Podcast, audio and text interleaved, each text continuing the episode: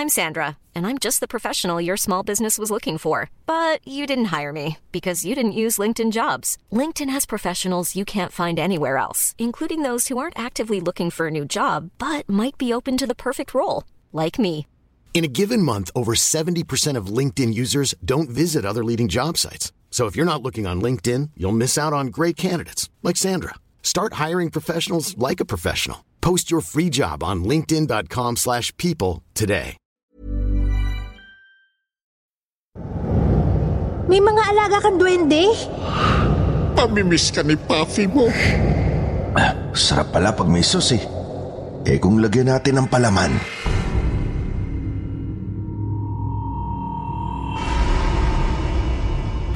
Alamin at pakinggan ang mga totoong kwento at salaysay sa likod ng mga misteryosong pagpatay at nakakamanghang pangyayari sa mga krimen na naganap sa iba't ibang sulok ng mundo.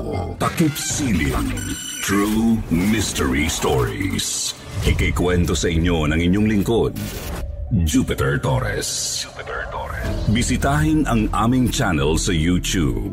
Takip Siling. True Mystery Stories. Mag-subscribe at i-click ang notification bell para updated kayo sa mga bagong uploads ng Takip Siling. True Mystery Stories.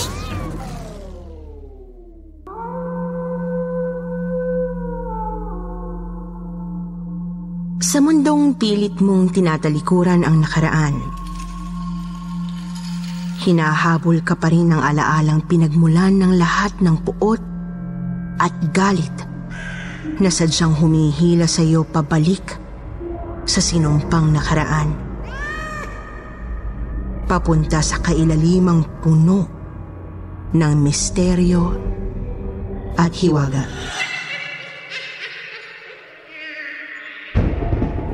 Magandang gabi sa inyong lahat. Ito po si Miss Anne, ang inyong tagapagsalaysay sa gabing puspos ng kababalaghan at katatakutan. Hatid namin sa inyo'y kakaibang kwentong hango sa katotohanan. Dito lamang sa programang Walang Panama ang Dilim. Ang kwentong Takip Siling. Dear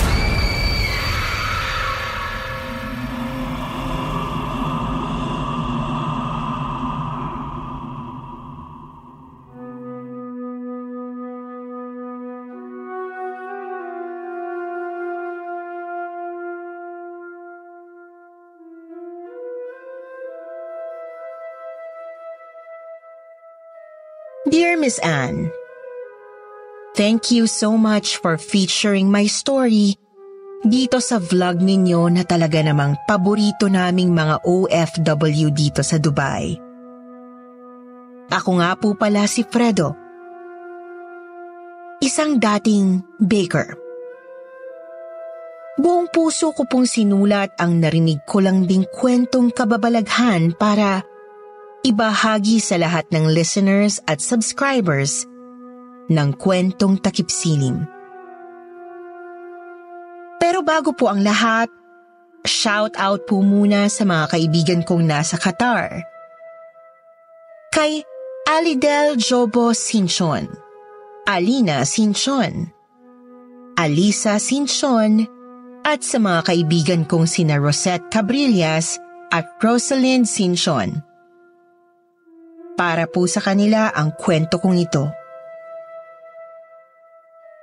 Sa mga katulad kong mahilig mag-bake at gumawa ng cake.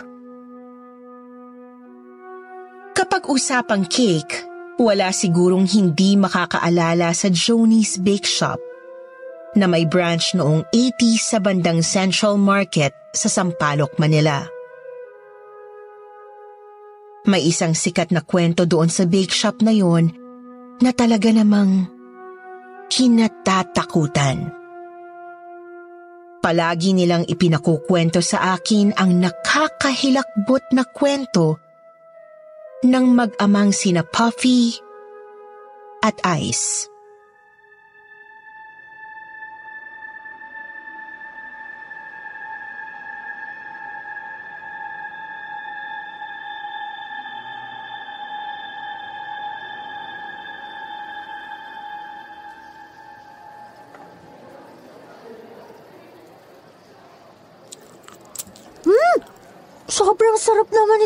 Banana cake na binake mo, Puffy. Aba, syempre. Para yata yan sa baby eyes ko na ubod ng hilig sa cake. Alam mo, Puffy, sinasabihan na nga ako ng mga kabarkada ko na magpa-check ng blood sugar ko dahil sa hilig ko sa cake. Wala sa lahi natin ang diabetes. Tikman mo tong carrot cake na ginawa ko. Patikim din ako ng pandan cake. Tsaka syempre yung mocha cake. Mmm, ang sarap, Puffy.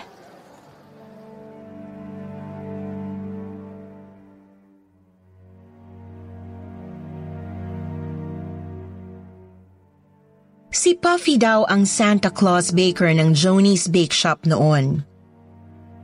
Bidang-bida siya sa mga special occasions like Christmas, New Year at birthdays ng mga bata. Tinawag siyang Puffy ng mga suking bata ng Joni's dahil sa napaka-cute niyang mukha. Bilugan si Puffy at napakalambot kapag niyayakap ng mga bata at iba pang customer na bumibili. Halos isang dekadang super baker si Puffy dahil sa kakaiba niyang timpla sa pagbe-bake.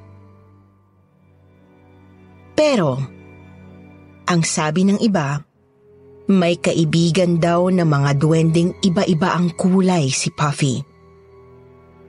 Ito raw ang nagbe-bake talaga ng mga minamasang cake ng matabang matanda. Kaya raw nagpapaiwan ito sa gabi. Meron daw itong kinakausap palagi sa loob ng kitchen kung saan siya nagmimix ng batter para sa cake. Ang anak nitong dalaga na si Ice na malapit sa owner ng Joni's ang palaging tinatanong ng mga seller kung totoo ngang may kaibigang duwende. Si Puffy.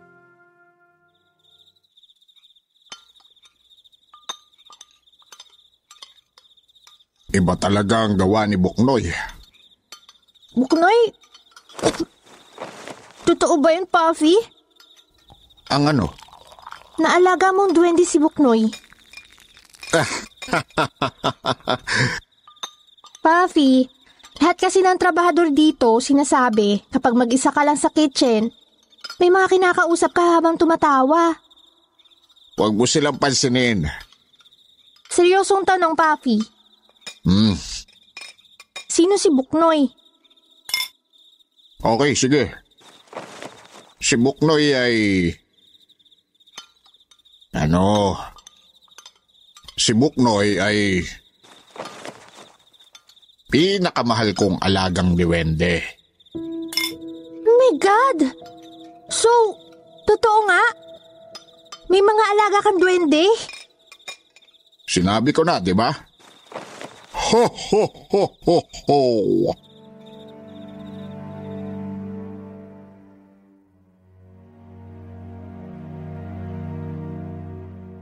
Pero ang totoo, hindi duwende ang kaibigan ni Puffy na si Buknoy. Si Buknoy pala ang panganay na anak ni Puffy na namatay noong 2 years old sa sunog sa balik-balik. Inilihim ni Puffy ito kay Ice dahil ayaw ni Puffy ng mga malulungkot na alaala o pangyayari. Pero isang araw,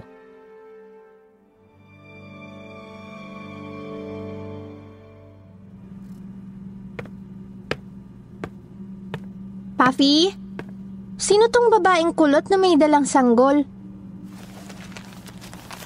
Akin na yan.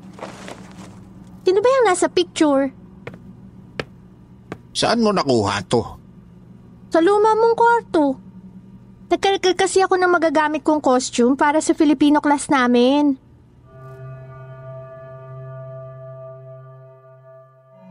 Nilamon ng katahimikan at lamig ang buong bahay ni na Puffy. Tiningnan nitong maigi ang larawan ng namayapang asawa at anak sa sunog.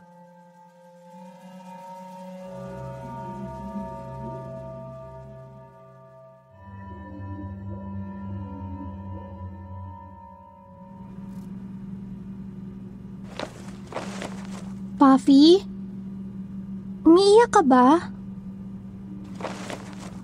Hindi duwende si Buknoy, anak. Kuya mo siya. Si Bonifacio. O kung tawagin ko nung baby pa siya ay... Buknoy? At ito ang mama Alma mo. Mahal na mahal ng mama mo ang kapatid mo. Kaya nang mangyari ang sunog sa balik-balik, malakas na ang apoy at tupok na halos ang bahay natin pero pinalikan ang mama mo si Buknoy sa second floor ng bahay natin para lang iligtas. Birthday na kasi ni Buknoy sa susunod na araw. Pero nag-celebrate ako ng birthday sa Lamayan. Nag-bake ako ng pinakamatamis at pinakamalaking cake na puno ng makapal na icing at mga burloloy na bulaklak at laruan. Isi-celebrate ko mag-isa ang second birthday party ng Kuya Buknoy mo. Si Kuya Buknoy ba ang kinakausap mo sa tuwing nakikita ka nilang nagsasalita mag-isa? Oo, anak. Kinakausap ko si Buknoy at ang mama mo kasi nakikita ko rin sila. Nakikita mo mga patay? Shh! Huwag ka maingay, Ice. Biglang natauhan si Ai sa usapan nilang mag-ama. Pero matapos ang sampung minuto ng kainan nila ng chocolate cake,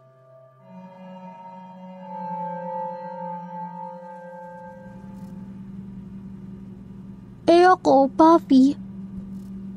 Kailan ako naging anak mo? Anak mo ba talaga ako? Oh, bakit naging ganyan ang tono ng tanong mo? Ano ba naman tanong yan? Wala lang. Lumaki kasi akong walang mama eh. 19 years ago, nang isilang ka ng mama mo. Kaso 3 years old ka pa lang. Iniwan na tayo ng mama Alina mo. Sumama sa mas payat na lalaki. Natawa ka pa ha? Dapat masaya lang tayo anak. Tandaan mo, ang buhay ay parang baking lang.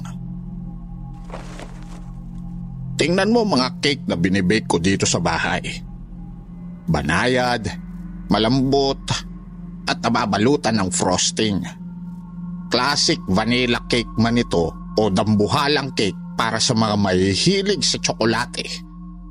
Ang masarap na basa-basa na cake ay isang pangunahing bagay para sa anumang espesyal na okasyon. Mapa-birthday man yan o libing.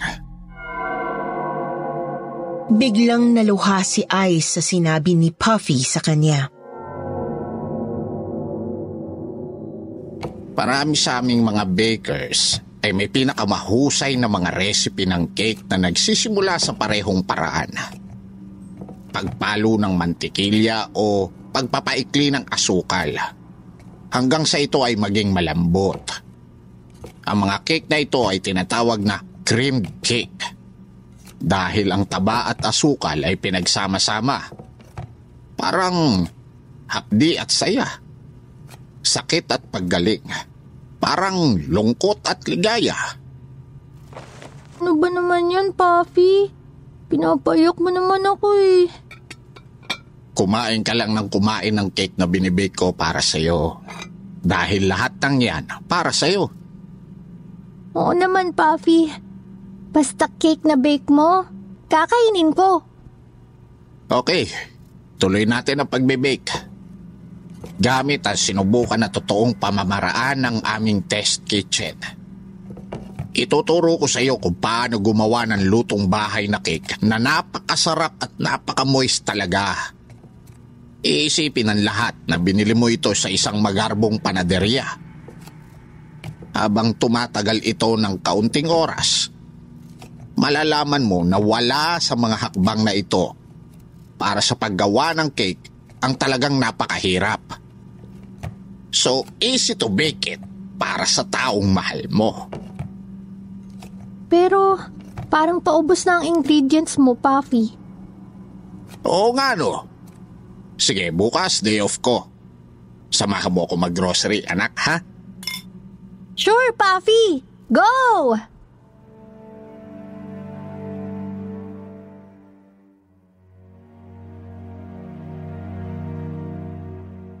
Ngunit ng gabing yun, nagising si Ai sa kalagitnaan ng pagtulog niya.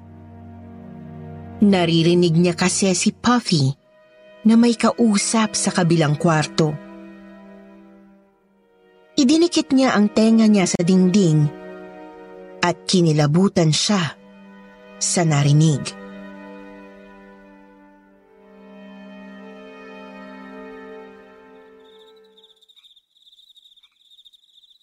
Hay, nako tay. Hindi man ako naging sundalo, pero naging magaling na baker naman ako, ha? Di ba, Nay? Tama po ako? Oo, tingnan mo, tay. Makinig ka sa nanay. Buti pa ang nanay, naiintindihan ako. Buknoy, huwag kang maglambiti sa likod ko, anak. Magagalit ang mama mo, sige. Oo, ipagbe-bake kita ulit ng favorite mong chocolate cake. Alam mo namang favorite din ang kapatid mong si Ice ang chocolate cake, di ba? Gagawan ko kayo ng tig isang chocolate cake, Buknoy.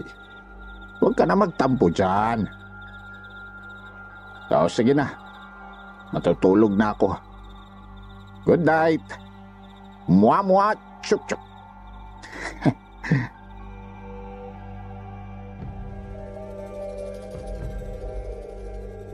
Nang sumunod na araw, maagang nanggising si Puffy kay Ice. Excited ang matanda na maggrocery kasama ang anak.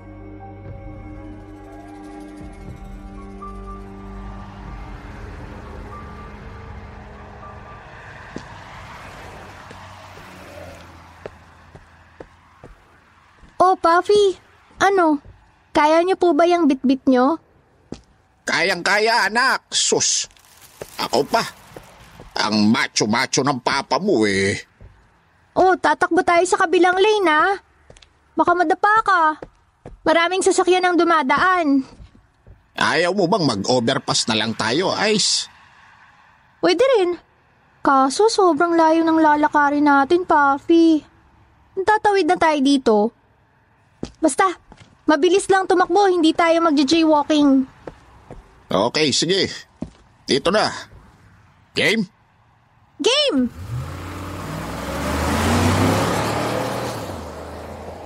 Isang malaking truck ang halos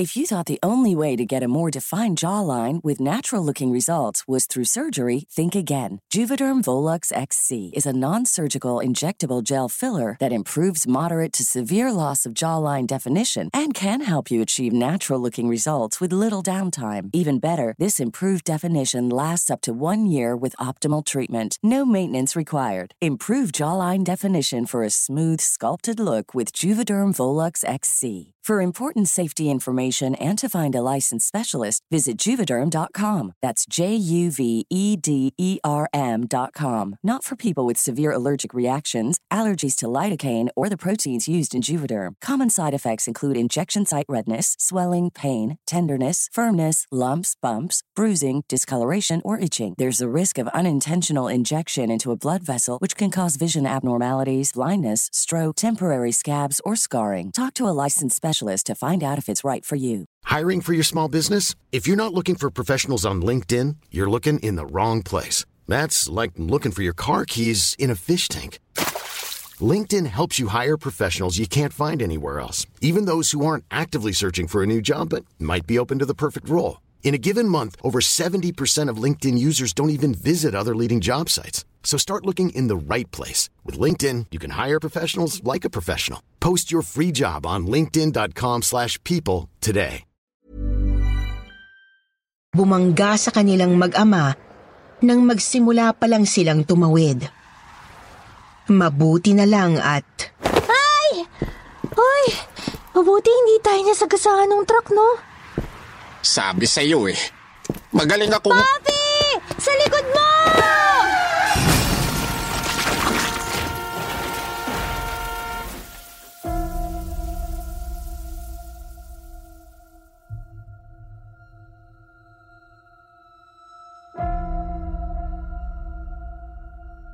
Yun na ang huling naaalala ni Ice. Ang sumunod na pangyayaring tumarak sa isipan niya. Nakita na lang niya ang sarili niya na umiiyak sa harapan ng isang puntod. Maraming mga taong nakikipaglibing kaya hindi niya mabasa masyado ang nakasulat sa lapida. Umulan matapos mailibing ang bangkay. Nagmadali si na Ice na makasakay sa service pa uwi sa bahay nila. Ramdam na ramdam ni Ice ang lungkot ng bumaba ng sasakyan. Nakita niyang may mga taong naghanda ng pagkain sa loob ng bahay. Pero hindi siya pamilyar sa itsura ng mga ito. Dahan-dahan siyang umakyat sa loob ng bahay. Natakam siya sa amoy ng mga bagong baked na cake. Mmm, ang sarap naman yan. Chocolate cake yan, no? May isang maliit na batang kulot ang nag-abot ng chocolate cake kay Ice. Ibigay mo yung chocolate cake sa kapatid mo. Kapatid ko? Hindi ba pareho niyong paborito ni Buknoy ang chocolate cake? Puffy? Puffy? Ikaw ba yan?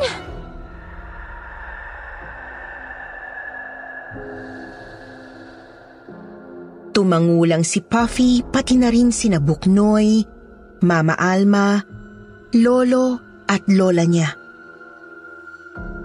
Lahat sila nakangiti kay Ice.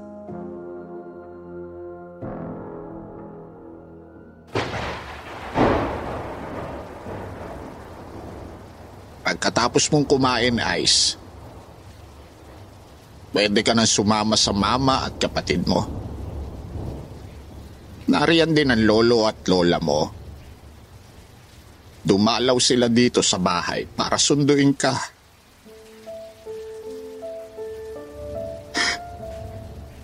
I love you, anak. Pamimiss ka ni Puffy mo. Mahal na mahal kita.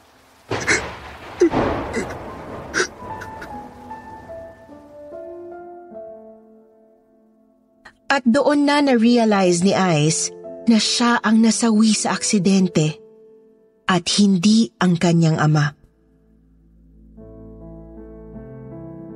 Iniyakan niya pala ang sarili niyang puntod. Ito ang kwento ni Puffy sa mga dati niyang kasamahan sa Joni's Bake Shop na talaga namang kumalat na parang chismis sa buong shop. Hindi nagtagal dahil sa katandaan, nag-retire na rin si Puffy at nagpa siyang magpahinga na lang sa bahay. Magmula noon ay wala nang nabalita ang kwento mula sa kanya. Dito ko na po tinatapos ang kwentong nasagap ko sa pagiging baker, Miss Anne. Ngayon po ay may sarili na akong maliit na bake shop dito sa ibang bansa. Maraming salamat po sa pagkakataon at hanggang sa muli po, Miss Anne.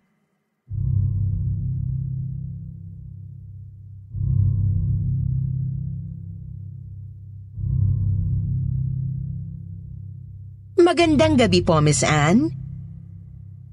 Bumabati rin po ako ng isang magandang gabi sa lahat ng nakikinig ngayon dito sa YouTube channel ninyong Kwentong Takip Silim. Ako po si Romeo. 40 years old, taga Cavite. Ang kwentong karanasan ko po ay nangyari lang noong 2021 nang medyo pahupa na ang COVID-19 sa ibang mga lugar sa bansa. Alam naman nating lahat ang perwisyo at kahirapang idinulot ng pandemic sa buong bansa at sa buong mundo. Marami ang nawala ng trabaho dahil dito kaya naman nauso ang online selling ng mga pagkain. Ang mama ko po at ako ay nakipagsapalaran sa ganitong negosyo bilang may sarili naman akong scooter at marami sa lugar namin ang mahilig sa ube cheese pandesal noon.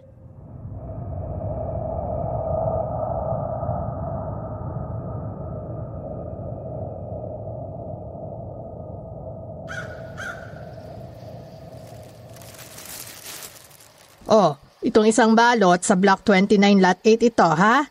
Ito naman, kinakapitana sa labas ng subdivision. Eh, itong isang to. Ang dami naman ito.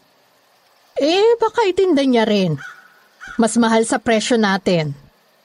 Dapat kasi 15 isa na lang tong ubi cheese pandesal natin eh. Sobrang mahal. Tsaka may lima tayong kalaban na kapitbahay. Sila Sonia, dos lang ang ube cheese niya. Di naman masarap. Sana itong binig ko, masarap talaga. Dapat lang ma. Alis na ako.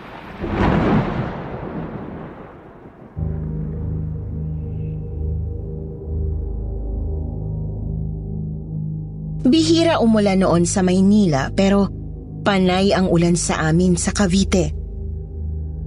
At syempre, kahit maulan, tuloy pa rin ang delivery ko ng ube cheese pandesal sa mga umuorder sa amin online.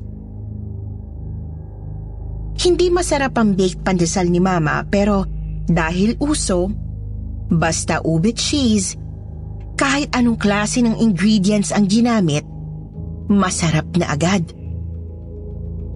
Kaya naman dumami pa rin ang umuorder sa amin. Isang hapon, mga bandang alas 5,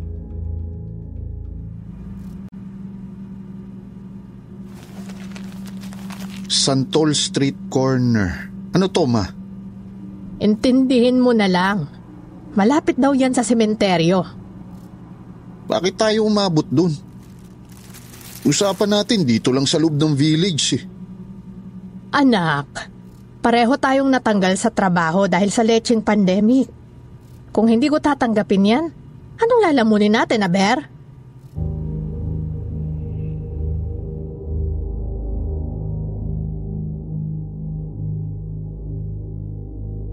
Hindi na ako sumagot sa mama ko kahit na pagod na pagod na ako. Nag-scooter ako papalabas ng village papunta sa isang bahay na malapit sa sementeryo. Pagdating ko doon, parang alas 8 na ng gabi sa sobrang dilim. Tinanong ko agad ang guard kung saan yung address na pagde-deliveran ko pero hindi niya raw alam. Wala na akong nagawa kundi ang sumilong sa isang bulok na waiting shed malapit sa gate mismo ng sementeryo. Ako lang ang nakaparada sa ilalim ng waiting shed noon nang may isang lalaking walang pang itaas at naka-shorts na maiksi ang lumapit sa akin. Marumi siya. Pero hindi naman siya mukhang taong grasa.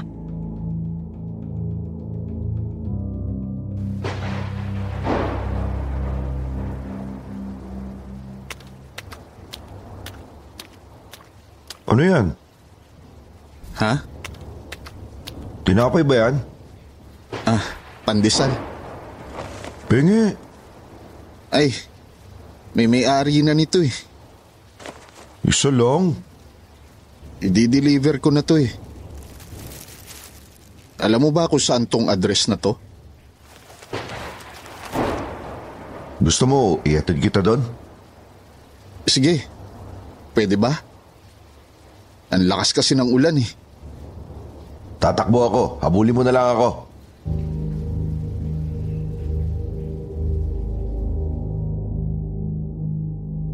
Na-weirdohan ako sa lalaki, Miss Anne. Pero mukha naman siyang matino nung nakausap ko na. Mabilis siyang tumakbo. Kaya niyang sabayan ang bilis ng scooter ko. Pero ang ikinatakot ko talaga ay yung pumasok siya sa loob ng sementeryo.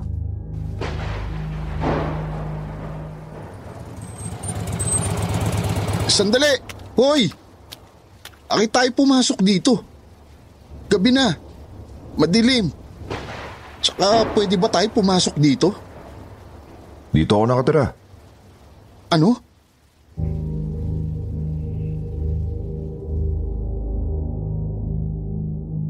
Pagdating namin sa dulo ng sementeryo ay may nakita akong ilog. Hindi ko inakala na may malaking ilog pala sa lugar namin na nasa loob pa ng sementeryo.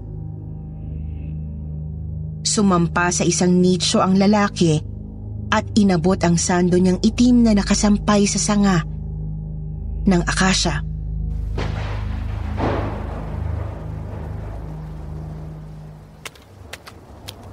Eh, sino bang umorder sa'yo? Melissa ang ibinigay na pangalan. Black 12 Lot. Number 5 Santol Street, Macasio Subdivision. Teka, alam ko yan. Tara. Dito tayo dumaan. Pero hindi kasya ang scooter mo sa dadaanan natin shortcut eh. Kasi tatapak lang tayo sa mga bulok na nicho.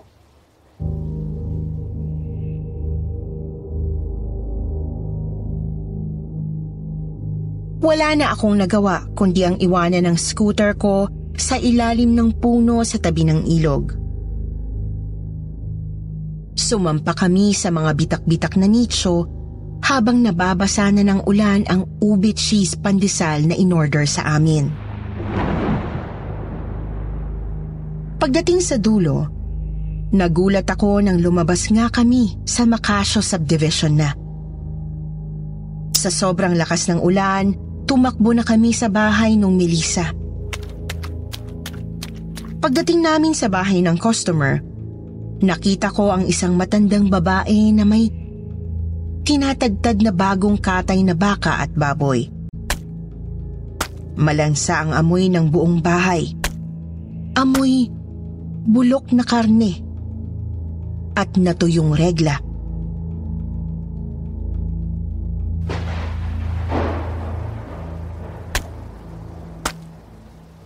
Lola, umorder ka ng pandesal? Ito na po ang order nyo, Lola.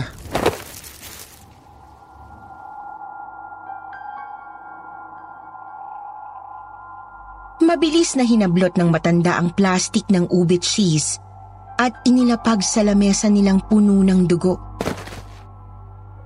Walang kuryente sa bahay niya pero alam ko galon-galon na dugo ang nakakalat sa buong kusinang sobrang baho talaga, Miss Anne. Kilala mo ba si Lola? Kumuha ng isang pandesal yung lalaki at isinawsaw ito sa dugo. Isinubo niya ang pandesal at parang gutom na gutom na nilunok lang ito. Ha? Sinausaw mo sa dugo? Ah, sarap pala pag may sauce eh. Eh kung lagyan natin ng palaman. Kumuha ng isang buong hilaw na laman ng baboy ang lalaki at ipinalaman ito sa ube cheese pandesal bago iniabot sa matanda. Tuwang-tuwa si Lola nang isubo ng buo ang ube cheese na may hilaw na laman ng baboy. Maya-maya, sinupsop ni Lola ang mata ng baboy na nasa gitna ng mesa. Sinupsop niya ang mata ng kawawang baboy na kinatay sabay subo ng ube cheese pandesal. Napapikit si Lola sa sarap. Hilaw yung baboy, Miss Anne. Sarap! Isa pala. Nagpatuloy sila sa pagpapalaman ng mga hilaw na karne sa pandesal habang para akong estatwang nanonood sa kanila. Maya-maya pa, may sumigaw mula sa labas. Rex, Lola, mukhang masarap yung kinakain niyo ah. Pengi naman ako niyan.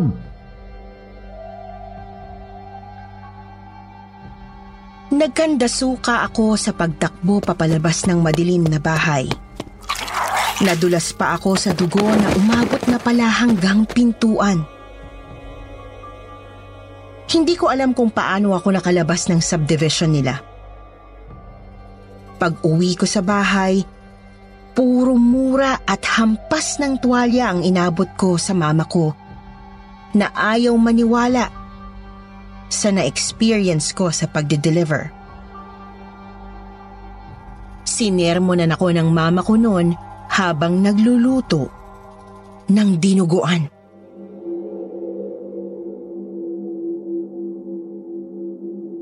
Hindi na nahanap ang scooter ko sa ilalim ng puno. Ang nakakakilabot pa, Miss Anne, nang balikan namin ng barangay tanod yung scooter ko, wala na yung ilog doon. Puro mga lumang kabaong na lang ang nakita ko. Hindi na ako nag-deliver ng food online magmula noon. Nagtrabaho na lang ako bilang dicer sa SM Molino. Dito ko natatapusin ang kwento ko, Miss Anne. Maraming salamat po sa pagkakataon at hanggang sa muli po. Magandang gabi sa inyong lahat.